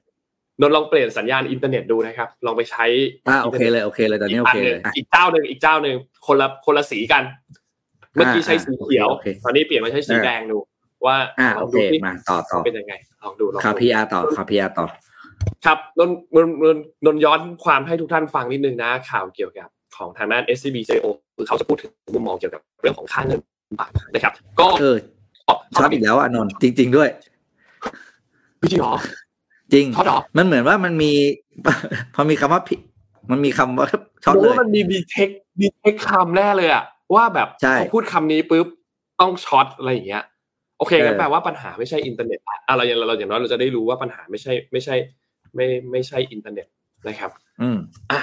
นนท์อะนนท์ต่อไปนนท์อะนต่อนไปท์พาเขาไปจะข่าวอื่นกันนนท์พาไปข่าวอื่นพี่พี่พี่ปิ๊กเดี๋ยวเหมือนเหมือนทีมงานจะรบกวนพี่ปิ๊กอ่านแทนครับ ในประเด็นข่าวอันอ๋อนี้ เดี๋ยวให้อะได้ได้ให้ทีมงานส่งลิงก์ให้พี่ปิ๊กนิดนึงนะครับนนท์พามาอันอื่นขั้นระหว่างช่วงนี้ก่อน ตอนนี้ ไม่หลอนใช่ไหมครับ ไม่มีปัญหานะ พอพูดปกติไม่ปกติทันที ไม่เข้าใจเหมือนกันว่าเกิดอะไรขึ้นนะครับ เอออนนท์พามาที่นิวซีแลนด์นิดนึงแล้วกัน ที่นิวซีแลนด์ที่นิวซีแลนด์ที่นิวซีแลนด์เนี่ยหลังจากที่ทางด้านของจาซินดาอาร์เดิร์นที่ประกาศลาออกจากตำแหน่งใช่ไหมครับ ทางด้านของพรรคเลเบอร์ซึ่งเป็นพรรครัฐบาลของนิวซีแลนด์เนี่ยเขาก็ต้องมีการ เลือกทางด้านของอคนผู้นำคนใหม่ขึ้นมานะครับ ซึ่งคนที่ขึ้นมาเนี่ยก็จะเป็นชื่อคุณคริสฮิปกินส์นะครับซึ่งเป็นอดีตรัฐมนตรีที่รับผิดชอบเกี่ยวกับด้านการรับมือโควิดนะครับขึ้นมาเป็นหัวหน้าพรรคคนใหม่ แล้วก็จะขึ้นมาเป็นทางด้านนายกรัฐมนตรีคนที่ 41พูดง่ายก็คือมารับไม้ต่อจากทางด้านของจาซินดาอาร์เดนนะครับซึ่งคุณฮิปกินเนี่ยอายุ 44 ปี นะครับแล้วก็เป็นคนเดียวที่ถูกเสนอชื่อเข้าชิงตำแหน่งหัวหน้าพรรคเลเบอร์ด้วยนะครับโดยปัจจุบันเนี่ยเขาอยู่ในตำแหน่งของรัฐมนตรีกระทรวงการศึกษาตำรวจ และบริการสาธารณะนะครับ ซึ่งก็เป็นอันหนึ่งที่น่าสนใจนะครับ คุณฮิปกินส์เองก็บอกว่านี่เป็นสิทธิพิเศษแล้วก็เป็นความรับผิดชอบที่ใหญ่ที่สุดในชีวิตของเขา และเขาก็รู้สึกมีพลังและตื่นเต้นกับความท้าทายที่จะเกิดขึ้นในอนาคต นะครับแล้วก็นอกจากนี้เนี่ยก็ยังกล่าวถึงคุณจาซินดาอาร์เดิร์นครับว่าเป็นหนึ่งในนายกที่ดีที่สุดเท่าที่นิวซีแลนด์เคยมีมา แล้วก็สร้างแรงบันดาลใจให้กับผู้หญิงกับเด็กหญิงอีกจำนวนมากนะครับแล้วก็เป็นกระบอกเสียงที่สำคัญมากๆของนิวซีแลนด์นะครับหลังจากนี้เนี่ยก็จะมีพิธีเข้าสาบานตนนะครับในวันนี้วันพุธที่ 25เนี่ยนะครับโดยช่วงเช้าของเมื่อวันที่ 23 ที่ผ่านมาเนี่ยเขาก็ให้สัมภาษณ์บอกว่า หลังจากนี้ รัฐบาลของเขาภายใต้การบริหารของเขาเนี่ยจะแก้ปัญหาหลักๆ ของนิวซีแลนด์นะครับไม่ว่าจะเป็นประเด็นเกี่ยวกับเรื่องของเงินเฟ้อ การควบคุมนโยบายอื่นๆซึ่งหลังจากนี้จะมีการลง detail ที่ชัดมากยิ่งขึ้น หลังจากที่เขาขึ้นรับตำแหน่งนายกรัฐมนตรีนะครับในอีกไม่กี่สัปดาห์ข้างหน้าเนี่ยก็จะมีการจัดการเกี่ยวกับประเด็นที่ก็จะเรียงลำดับความสำคัญมาแหละว่าตอนนี้นิวซีแลนด์เนี่ยมีปัญหาอะไรที่ต้องแก้ไขบ้างนะครับก็หลังจากนี้ ต้องรอติดตามดูครับเพราะว่าโอเคละการที่จะมีการเปลี่ยนตำแหน่งเปลี่ยนผู้นำเนี่ยมันคงไม่ไม่ง่ายสักเท่าไหร่อยู่แล้วเนี่ยนะครับพรรคเลเบอร์เนี่ยมีคะแนนความนิยมตามหลังพรรคฝ่ายค้านด้วยนะครับแล้วก็หลังจากนี้เนี่ยอีกประมาณ 9 เดือนเนี่ยก็จะมีการเลือกตั้งทั่วไปกันอีกครั้งหนึ่งนะครับ ซึ่งนักวิเคราะห์หลาย ๆ ท่านเนี่ยเขาก็วิเคราะห์กันนะครับว่านิวซีแลนด์เนี่ยมีแนวโน้มที่จะเข้าสู่ภาวะเศรษฐกิจถดถอยเนี่ยใน Q2 ของปีนี้นะครับ ซึ่ง อันนี้ก็เป็นอีกประเด็นหนึ่งที่ต้องติดตามกันนะครับรวมถึงประเด็นในเรื่องของการเมืองที่จะมีการเลือกตั้งในช่วงปลายปีนี้อีกประมาณ3 quarter นะครับก็จะเป็นช่วงเดือนตุลาคมช่วงเดือนพฤศจิกายนประมาณนี้นะครับที่จะมีการเลือกตั้งกันอีกครั้งหนึ่งนะครับก็รอติดตามดูครับภายใต้การนำของคริสฮิปกินส์ครับที่มาแทนจาซินดาอาร์เดิร์นครับจะทำให้นิวซีแลนด์เนี่ยเป็นอย่างไรบ้างครับน่าสนใจมากน่าสนใจมาก คืออ่าบอกได้เลยใบ้นิดหนึ่งว่าเรื่องของคุณจาซินดาอาร์เดิร์นเนี่ย เป็นช่วงหนึ่งในสนทนาหาธรรมด้วยนะครับอ่าโอเค อ่านะครับห้ามพลาดห้ามพลาดจริงคือโอ้ยตอนอัดนี่หัวเราะน้ำหูน้ำตาไหลนะครับ อะมาดูวันนี้ขอรับหน้าที่แทนนนนะครับ เป็นข่าวมุมมองเกี่ยวกับค่าเงินบาทจาก SCB CIO นะครับ แล้วก็แนวทางการลงทุนด้วยนะครับ โดย ดรกำพลอดิเรกสมบัตินะครับเปิดเผยว่า SCB CIO ได้ปรับประมาณการค่าเงินบาทนะสิ้นปี 2566 นะครับเป็นช่วง 33-34 บาทต่อดอลลาร์สหรัฐนะครับ เนื่องจากมองว่าดอลลาร์สหรัฐจะอ่อนค่าลงตามทิศทางการขึ้นดอกเบี้ยที่ช้าลงของเฟดประกอบกับการฟื้นตัวของนักท่องเที่ยวต่างชาติและดุลบัญชีเดินสะพัดของไทยนะครับ โดยนำเอสบีซีโอแนะนำว่าถ้าคุณผู้ชมเนี่ยมีการทุนอยู่ในสินทรัพย์ต่างประเทศ ให้ป้องกันความเสี่ยงอัตราแลกเปลี่ยนไปด้วยนะครับ เพราะว่าต้องต้องต้องกันกันนิดหนึ่งจะใจเย็นไม่ได้นะครับ ในส่วนตัวเลขอัตราเงินเฟ้อจะเห็นว่าอัตราเงินเฟ้อในหลายประเทศชะลอลงแล้วตามราคาสินค้าและพลังงาน ส่วนเงินเฟ้อภาคบริการยังคงอยู่ในระดับสูงทำให้อัตราเงินเฟ้อทั่วไปเนี่ยแม้จะชะตอชะลอตัวลง แต่ก็ยังอยู่ในระดับสูงกว่าเป้าหมายของธนาคารกลางนะครับ ส่วนปัจจัยเรื่องการเปิดเมือง และเปิดประเทศของจีนที่เร็วกว่าที่คาดไว้ และนโยบายเศรษฐกิจของจีนที่ยังผ่อนคลายมากขึ้นกว่าเดิมนะครับ เป็นปัจจัยสนับสนุนการฟื้นตัวของเศรษฐกิจจีน รวมถึงเศรษฐกิจของประเทศที่พึ่งพาการค้าการลงทุน และก็นักท่องเที่ยวจากจีนด้วยสำหรับกลยุทธ์การลงทุน SCB CAO มองว่าจากความกังวลในประเด็นด้านการเติบโตของเศรษฐกิจบวกกับอัตราเงินเฟอ้อที่เริ่มชะลอตัวลง SCBCO ยังคงแนะนำให้ลงทุนสินทรัพย์คุณภาพสูง เพื่อสร้างผลตอบแทนจากแสงเงิน หรือที่เรียกว่ายิวนะครับแม้และแม้โดยรวมจะยังคงมีมุมมองนิวทรัลหรือมุมมองที่เป็นกลางต่อการลงทุนในหุ้น แต่การเปิดเมืองและการเปิดประเทศของจีนที่เร็วกว่าที่คาด จะเป็นปัจจัยสนับสนุนให้การพัฒนาเศรษฐกิจจีนนะครับ และผลประกอบการของบริษัทจดทะเบียนในระยะข้างหน้ารวมถึงมูลค่าดัชนี CSI 300 และ MSCI China ยังคงน่าสนใจ จึงมีมุมมองที่เป็นบวก กับตลาดหุ้นจีน A shares นะครับ แล้วก็ยังปรับมุมมอง H share เป็น slightly positive หรือมีมุมมองเป็นบวกเล็กน้อย โดยมีความเสี่ยงเรื่องของการถอดบริษัทจดทะเบียนจีนออกจากตลาดหุ้น ADR delisting นะครับลงลดลงมากนะครับ และความไม่แน่นอนด้านกฎระเบียบบนกลุ่มแพลตฟอร์มก็ลดลงเช่นเดียวกันนะครับสำหรับตลาดหุ้นไทย SCBCO มีมองมุมมอง slightly positive หรือมุมมองบวกเล็กน้อย โดยมองว่าเป็นไทยเป็นหนึ่งในตลาดที่น่าจะได้อานิสงส์จากการเปิดเมืองและเปิดประเทศของจีน ผ่านการท่องเที่ยว และการค้าระหว่างประเทศนะครับ ก็นี่แหละครับเป็นข้อมูลและมุมมองด้านการลงทุนดีๆจาก SCB CAO นะครับ ต้องขอบคุณมาณตรงนี้ด้วยครับ ก็ไม่มีการช็อตใดๆทั้งสิ้นนะครับไหลลื่นไหลลื่นเห็นไหมอาหารอยู่ที่นนท์คนเดียวนะครับ ไม่เข้าใจไหลลื่น ว่าเกิดอะไรขึ้นนะครับอืมแต่ว่าเสริมประเด็นของพี่ปิ๊กนิดนึงนะครับ ก็คือทางด้านของล่าสุดเนี่ยที่เขามีการคาดการณ์เกี่ยวกับเอ่อธนาคารกลางของธนาคารแห่งประเทศไทยไม่ใช่ธนาคารกลางธนาคารแห่งประเทศไทยเนี่ยก็คาดการณ์ว่าการประชุมในนัดแรกของปี 2023 นี้เนี่ยน่าจะมีการประกาศขึ้นดอกเบี้ยนโยบายอีก 0.25%นะครับเพราะว่าเงินเฟ้อเนี่ยยังคงสูงกว่ากรอบเป้าหมายอยู่นะครับแล้วก็เศรษฐกิจเนี่ยตอนนี้ในการฟื้นตัวเนี่ยก็ส่งสัญญาณในเชิง positive ในเชิงบวกนะครับเพราะฉะนั้นภาพรวมในปีนี้เนี่ยนะครับดอกเบี้ยไทยน่าจะขยับขึ้นไปอยู่ที่ประมาณ 1.75 ถึง 2%นะครับก็รอติดตามดูนะครับสำหรับเอ่อธนาคารแห่งประเทศไทยนะครับที่จะมีการประชุมเร็วๆนี้นะครับก็ 0.25 น่าจะขึ้นแน่นะครับอืมนนพามาอีกข่าวหนึ่งครับที่ปิดท้ายให้เอ่อ ทุกท่านนิดนึงคือคือช่วงนี้เนี่ยในกรุงเทพนะ ตัวเลขของค่าฝุ่นไม่ค่อยดีครับพี่บิ๊กตัวเลขค่าฝุ่นค่อนค่อนข้างหนักครับจริงๆมาตั้งแต่ช่วงตั้งแต่วันที่ 20 21แถวๆนี้แล้วเนี่ยนะครับค่าฝุ่นเนี่ยก็ดูท่าทีแล้วไม่ค่อยดีเท่าไหร่นะครับรวมถึงล่าสุดทางด้านผู้ว่าชัดชาตินะครับ ก็เตือนว่าวันที่ 26 คือวันพรุ่งนี้เนี่ยค่าฝุ่นเนี่ยจะ เพิ่มขึ้นอีกนะครับสำหรับตัว PM 2.5 นะครับก็ต้องเฝ้าระวังกันไปจนถึงนู่นเลยแหละครับ เดือนกุมภาพันธ์นู่นเลยนะครับ เพราะว่าพอไปดูแผนภาพที่ทางด้านกทมเนี่ยเปิดให้ดูแล้วเนี่ยนะครับ จะเห็นว่าฮอตสปอตเนี่ยหรือว่าพื้นที่ที่เป็นแบบจุดจุดร้อนอะพูดง่ายๆที่มันเอาง่ายๆ คือมันมีการเผาเกิดขึ้นในที่โล่งเนี่ยนะครับ มันเพิ่มขึ้นในหลายพื้นที่มาก ซึ่งโอเคล่ะ มันมันอาจจะไม่ได้มีผลมาก แต่ว่าในจุดที่มีการเผาเนี่ยแน่นอนจุดตรงนั้นน่ะมันมีผลอยู่แล้วนะครับ เพราะว่ามันเกิดขึ้นบริเวณปริมณฑลพอลมมันพัดเข้ามาฝุ่นส่วนหนึ่งก็จะเข้ามาด้วยเหมือนกันนะครับ รวมถึงตัว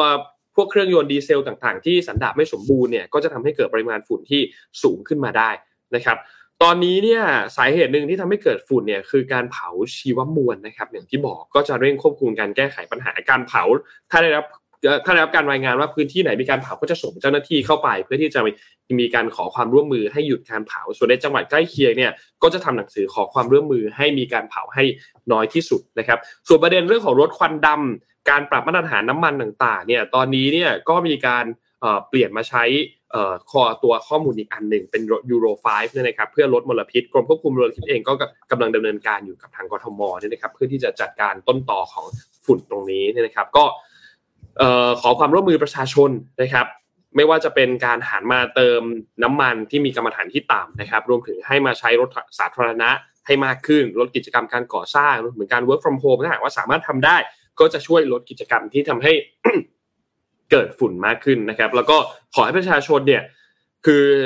ก็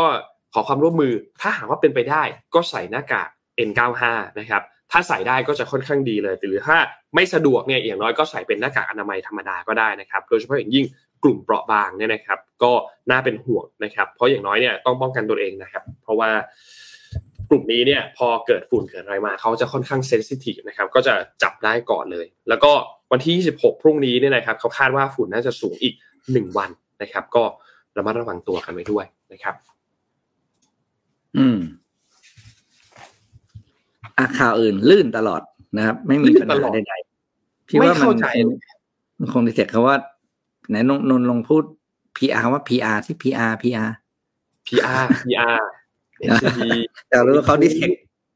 เอ๊ะมันดีอะไรเทนะคอะไรนนต้องกราบขออภัยโรบินฮูดและ SCB มาในณที่นี้ก่อนเลยนะครับนนไม่ได้มีอ่าเจตนาในการที่จะทำให้มันกระตุกทำให้มันมีปัญหานะครับอ่าเราตั้งใจอ่านทุกครั้งนะครับสำหรับข่าว PR นะครับอืม แต่นนท์ก็ไม่เข้าใจเหมือนกันว่ามันเกิดมันเกิดมันเกิดอะไรขึ้นนะครับ อืม ไม่อะจบงานมาคุยเรื่องตกลงเรื่อง VVIP เรื่อง VIP ของอะนนท์ในมุมมองนนท์นนท์คิดว่าไงบ้าง คือคือนนท์ว่าเรื่องนี้เนี่ยมะเมื่อกี้มีคอมเมนต์อันหนึ่งที่พูดแล้วตรงใจนนท์มากเลยคือ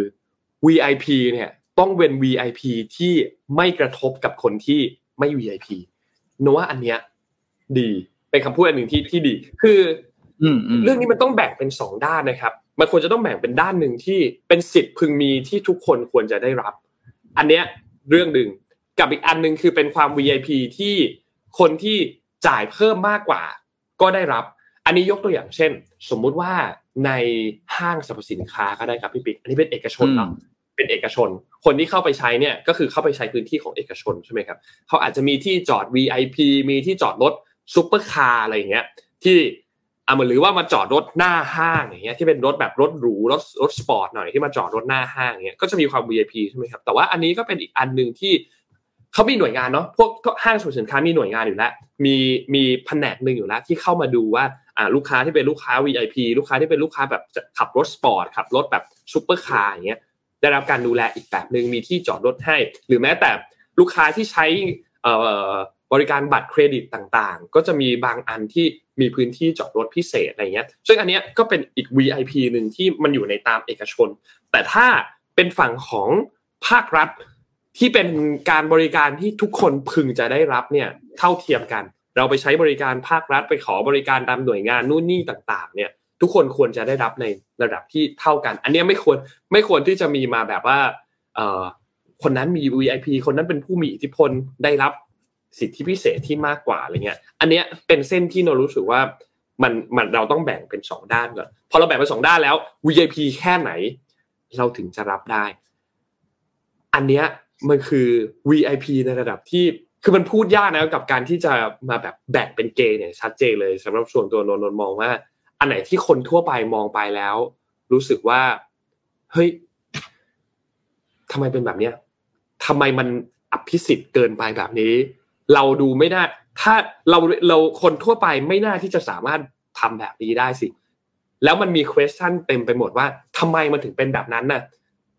เขาทำไมเขาเขาจ่ายแล้วเงินมันไปไหนเนี่ย เงินถ้าเงินมันไปฝั่งเข้าเอกชนมันก็เข้าใจได้ใช่ไหมครับเพราะว่ามันก็เป็นรายได้ของฝั่งเอกชน แต่ถ้าเงินมันไปเข้าหน่วยงานของภาครัฐ หรือว่ามันไปเข้าใครก็ไม่รู้เป็นเจ้าหน้าที่เนี่ย มันก็จะมีคำถามที่เกิดขึ้นมาอย่างเคสที่เราเห็นที่สนามบินในครั้งนี้แหละ พี่ปีคิดว่าไงฮะสำหรับพี่เนี่ย VIP คือนะที่เห็นมีหลายคอมเมนต์เขียนเข้ามานะครับ เรื่องคนเจ็บคนป่วยคนท้องอะไรพวกนี้เนี่ย อันเนี้ยบอกเลยว่า เป็นกรณีต้องแยกว่าเป็นไม่ใช่กรณีของ VIP เนาะอันนี้แบบเอออืมเข้าใจได้ความหมายคือเขาควรจะได้สิทธิ์ไปก่อนแต่ว่าครับเป็นสิทธิ์ของพื้นฐานของของที่ไม่เกี่ยวกับสิทธิพิเศษ เพราะเขามีความจำเป็น มันเป็น urgency case เนาะคนป่วยคนท้องต้องไปโรงพยาบาลในพวกนี้อันนี้มันคือ อันนี้เขาเรียกว่า urgency ถ้าถามพี่นะถูกครับแต่ไอ้คำว่า VIP มันคือความสะดวกสบายที่เป็นอะไรที่แบบพิเศษแต่จริงๆพูดถึงคำว่า VIP เนี่ยเป็นความสะดวกสบายที่ไม่จำเป็น ครับ แต่อยากจะสบายเพื่อความพอใจของผู้นั้น ก็เลยมีคำว่า VIP ขึ้นมานะเห็นด้วยกับคอมเมนต์ที่ที่บอกเมื่อกี้เลยคือใช่เลยคือ งานที่เป็น งานราชการน่ะราชการไม่ควรมี VIP กับประชาชน เพราะอืมงานของคุณคืองานบริการทุกคนหนึ่งประชาชนคือหนึ่งหนึ่งคนเหมือนกัน เพราะฉะนั้นเนี่ย ไม่ควรมี แล้วหนักเข้าไปใหญ่คือไม่ควรมีกับคนต่างชาติ คือทำไมต่างชาติได้ทำไมคนไทยไม่ได้ล่ะ ครับ เออ อันนี้เป็นสิ่งที่หนักหนักขึ้นไปอีกนะครับ ก็คือ เอ้าแบบทำไมถึงมี ทำไมต่างชาติได้ทำไมคนไทยไม่ได้แล้วนี้มันก็จะมีคำถามกลับมาว่า ถ้าถ้าคนไทยใช้ ไอ้เนี้ยเหมือนกันอะไอ้ไอ้ไอ้เจ้าบริการพิเศษ VIP อย่างเงี้ยแล้วต่อไปที่จะยังไงอะทุกคน VIP หมด แล้วคนธรรมดาอยู่ตรงไหนยังไงอะจะเอากำลัง เออกำลังจะเอากำลังเจ้าหน้าที่ที่ไหนมาให้บริการคนธรรมดา ครับ เออ คืองงเหมือนกันนะสมมติเนี่ยไอ้เจ้าไอ้เจ้าทัวร์ทัวร์ทัวร์เจ็ดบาทเนี่ยนะเขาซื้อมาสักวันหนึ่งพันคนนะสมมติอย่างเงี้ยนนท์อย่างช่วงนี้ท่องเที่ยวจีนกำลังกลับมาใช่ไหม ครับเรามีเราต้องเสียตำรวจสามพันคนไหมคนหนึ่งหนึ่งทริปจะมีตำรวจสามคนใช่ไหมขับรถนำขบวนปิดหัวปิดท้ายแล้วอะไรอย่างเงี้ยสมมตินะเราต้องเสียกำลังเจ้าหน้าที่สามพันคนไปดูแลคนกลุ่มนี้เหรอแล้วตำรวจจะไปไล่จับโจรไปไหนอะอืมใช่ไหมคือคือจังหวะเริ่มต้นที่เห็นช่องทางอันเนี้ย คือคือพอพอเรื่องมันเพิ่งมาแดงช่วงนี้เนี่ย เราเลยอยากรู้ว่ามันเกิดขึ้นมานานแค่ไหนแล้วอะมันเพิ่งเกิดขึ้น ก่อนก่อนโควิดมีหรือยัง หรือว่าสิบโอ้ยปีก่อนมานานแล้วครับสิบปีเป็นแล้วเป็นก็สิบมีปีอยู่แล้วอะไรเป็นสิบเงี้ยปี เป็นสิบปีอืมก็เป็นอีกเรื่องหนึ่งที่แบบเออ พอมันย้อนคิดแล้วว่ามันมันเกิดขึ้นมานานแค่ไหนแล้วเนี่ยแล้วก็รู้สึกว่าอืมันมอืมนั่นคือหลาย ๆ เรื่องที่ก่อนที่จะมีโซเชียลมีเดียเราไม่เห็นเนาะเออ พอมีโซเชียลมีเดียปุ๊บอะเรื่องแค่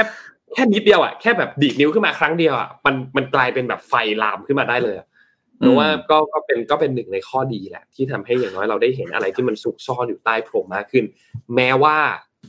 ปัญหาเหล่านั้นจะยังไม่ได้ถูกแก้อยู่ดี เพราะว่าแม้ว่ามันจะไฟมันจะลุกมาลามแค่ไหน แต่ถ้าผู้มีอำนาจในการตรวจสอบ หรือผู้มีอำนาจในการที่จะจัดการลงโทษต่าง ๆ ไม่เห็น ก็เท่านั้นแหละครับเขาเขา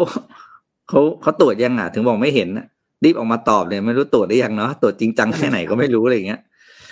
เรื่องป้ายอีกไม่ผิดเห็นไหมสามสิบสามล้านไม่ผิดไม่ผิดไม่ผิผิดดอะไรแหละก็ทำมาตามระเบียบราชการทุกอย่างแล้ว แต่ว่าบางอย่างเนี่ย ถูกต้อง แต่ไม่สมควรป่ะเออนะครับ เป็นเรื่องที่ฝากไว้ให้คิดว่ามันครับจำเป็นหรืออะไรแค่ไหน ในสถานการณ์ที่ประเทศเราไม่ได้มี ไม่ได้อยู่ในสถานะเศรษฐกิจที่ดีเนาะงบงบประมาณก็ขาดดุลมีค่าใช้จ่ายที่จำเป็นมากกว่านั้น เยอะแยะอะไรอย่างเงี้ยนะครับ แต่แบบอืมนั่นแหละครับ ก็ ฝากไว้นะครับ ประเทศไทยเป็นอะไรที่ Amazing Thailand เสมอ ไม่ว่าเวลาจะผ่านไปแค่ไหนก็ตาม ครับนะครับอันนี้เนี่ยอย่างคอมเมนต์อันเนี้ยที่ขึ้นบนจอตอนเนี้ยกรณีเซเลบหรือคนดังเนี่ยยังพอเข้าใจ เพราะว่ามันป้องกันความวุ่นวาย ซึ่งก็อาจก็ใช่ เพราะว่ามันก็ป้องกันความวุ่นวายจริงๆในในพื้นที่ที่เป็นคนดังหรือมีอะไรที่คนมีคนมีโอกาสที่จะไปรวมกันเยอะๆเพื่อไปรอต้อนรับอะไรอย่างเงี้ยอย่างน้อยก็ต้องมีการอืมควบคุมมีการแบบ อ่ากำหนดพื้นที่กันนิดนึงมันจะได้ไม่กระทบกับคนอื่นมากไม่วุ่นวายมากอะไรอย่างเงี้ยมหรือว่ากรณีอย่างนักท่องเที่ยวจีนอันเนี้ยมาซื้อเอาแบบเนี้ย คือไม่ได้นะ มัน ไม่รู้สิ แล้วในหลาย ๆ มุมมองคนก็บอกว่าอันเนี้ยอย่างมุมมองบอกว่าอาจจะเพราะว่าข้าราชการบ้านเราเนี่ย เงินเดือนไม่เหมาะสมกับสิ่งที่ต้องทำไหมเมื่อเทียบกับประเทศอื่น ก็เลยเกิดปัญหาแบบนี้ซ้ำซากอันนี้ก็เป็นไปได้ครับ ก็เป็นไปได้เหมือนกันที่เงินเดือนอาจจะไม่เหมาะสม คือพูดง่ายๆคือเงินเดือนมันอาจจะน้อยเกินไปทำให้เขาก็ต้องหาช่องทางลู่ทางอื่นๆ ในการที่จะหาเงินเพิ่มนู่นนี่เข้ามาอีกก็ทำให้เกิดการทุจริตหรือเกิดการเนี่ยผิดวินัยแบบเนี้ยขึ้นมาได้ อืม แล้วยังมีอีกหลายประเด็นนะพี่ปิ๊กที่มันเงียบไปแล้วนะที่มันเงียบไปแล้วอะมีอีกเยอะมากเลยนะตู้เดี๋ยวตู้ห่าวไม่ใช่ตู้ห้าวนะประเด็นตู้ห่าว ประเด็นทุนจีน ประเด็น มาเก้าโอ้ยแปดเยแปอะดอะแปดอะไรโอ้เต็มไปหมดแล้วประเทศเราเฮ้ยพี่ปิ๊กมาเก้าแปดแปดหลักฐานไม่พอพี่หลักฐานไม่เอพออ คืนนี้ก็เร็วมากเลยนะแป๊บเดียวไม่เจอละหลักฐานไม่พอ โอ้ยแต่ต้องถามถึงเมื่อวานที่เราพูดว่าเท่าไหร่ถึงจะพอเหรอหลักฐานไม่พอหลักฐานไม่พอ อืมเนี่ยอะเอาต้องให้เขาขึ้นคือป้ายแบนเนอร์หน้าตึกเหรอว่ามาเก้าแปดแปดแปดอิสเทียเนี่ยอยู่ที่นี่นะเนี่ยถึงจะบอกพอเหรอมไม่รู้สิโอ้ยเหนื่อยใจอะไรอะพอพอพอพอพอแปดโมงสิบละ ส่งทุกคนทำงานครับอืมแล้วทุกอย่างตรวจสอบก็ไม่พบความผิดปกติเลยครับ อย่างที่บอกครับ ครับ วันนี้ก็น่าจะครบถ้วนประมาณหนึ่งนะครับเป็นการแบบง้างง้างสนทนาหาธรรมให้ทุกท่านแบบเตรียมตัวสามทุ่มคืนนี้ก่อนแล้วกันคร่าวๆก่อน แต่สามทุ่มคืนนี้ไปแบบของจริงใช่ไหมครับพี่ปิ๊กสามทุ่มนะ ติดตามกันได้ที่ YouTube ติดตามกันได้ที่ Facebook นะครับ วันนี้ ขอบคุณ SCB นะครับผู้สนับสนุนแสนใจดีของเรานะครับขอบคุณ SCB มากๆแล้วก็ขอบคุณข้อมูลจาก SCB CIO ในวันนี้ด้วยสำหรับมุมมองต่อค่าเงินบาทในปีนี้นะครับและขอบคุณ NT ครับบริษัทโทรคมนาคมแห่งชาติ สร้างอนาคตด้วยเทคโนโลยี Next True Technology ผู้ผู้สนับสนุนหลักส องสองท่านของพวกเรานะครับสำหรับรายการ Mission Daily Report นะครับสุดท้ายก็ขอบคุณท่านผู้ฟังทุกๆท่านด้วยครับ ที่ติดตาม Mission Daily Report นะครับขอบคุณท่านผู้ฟังมากๆนะครับจากทุกช่องทางเลยนะครับวันนี้เราสองคนลาไปก่อนครับ แล้วพบกันใหม่อีกครั้งหนึ่งในวันพรุ่งนี้วันพฤหัสครับ สวัสดีครับ สวัสดีครับ Mission Daily Report start your day with news you need to know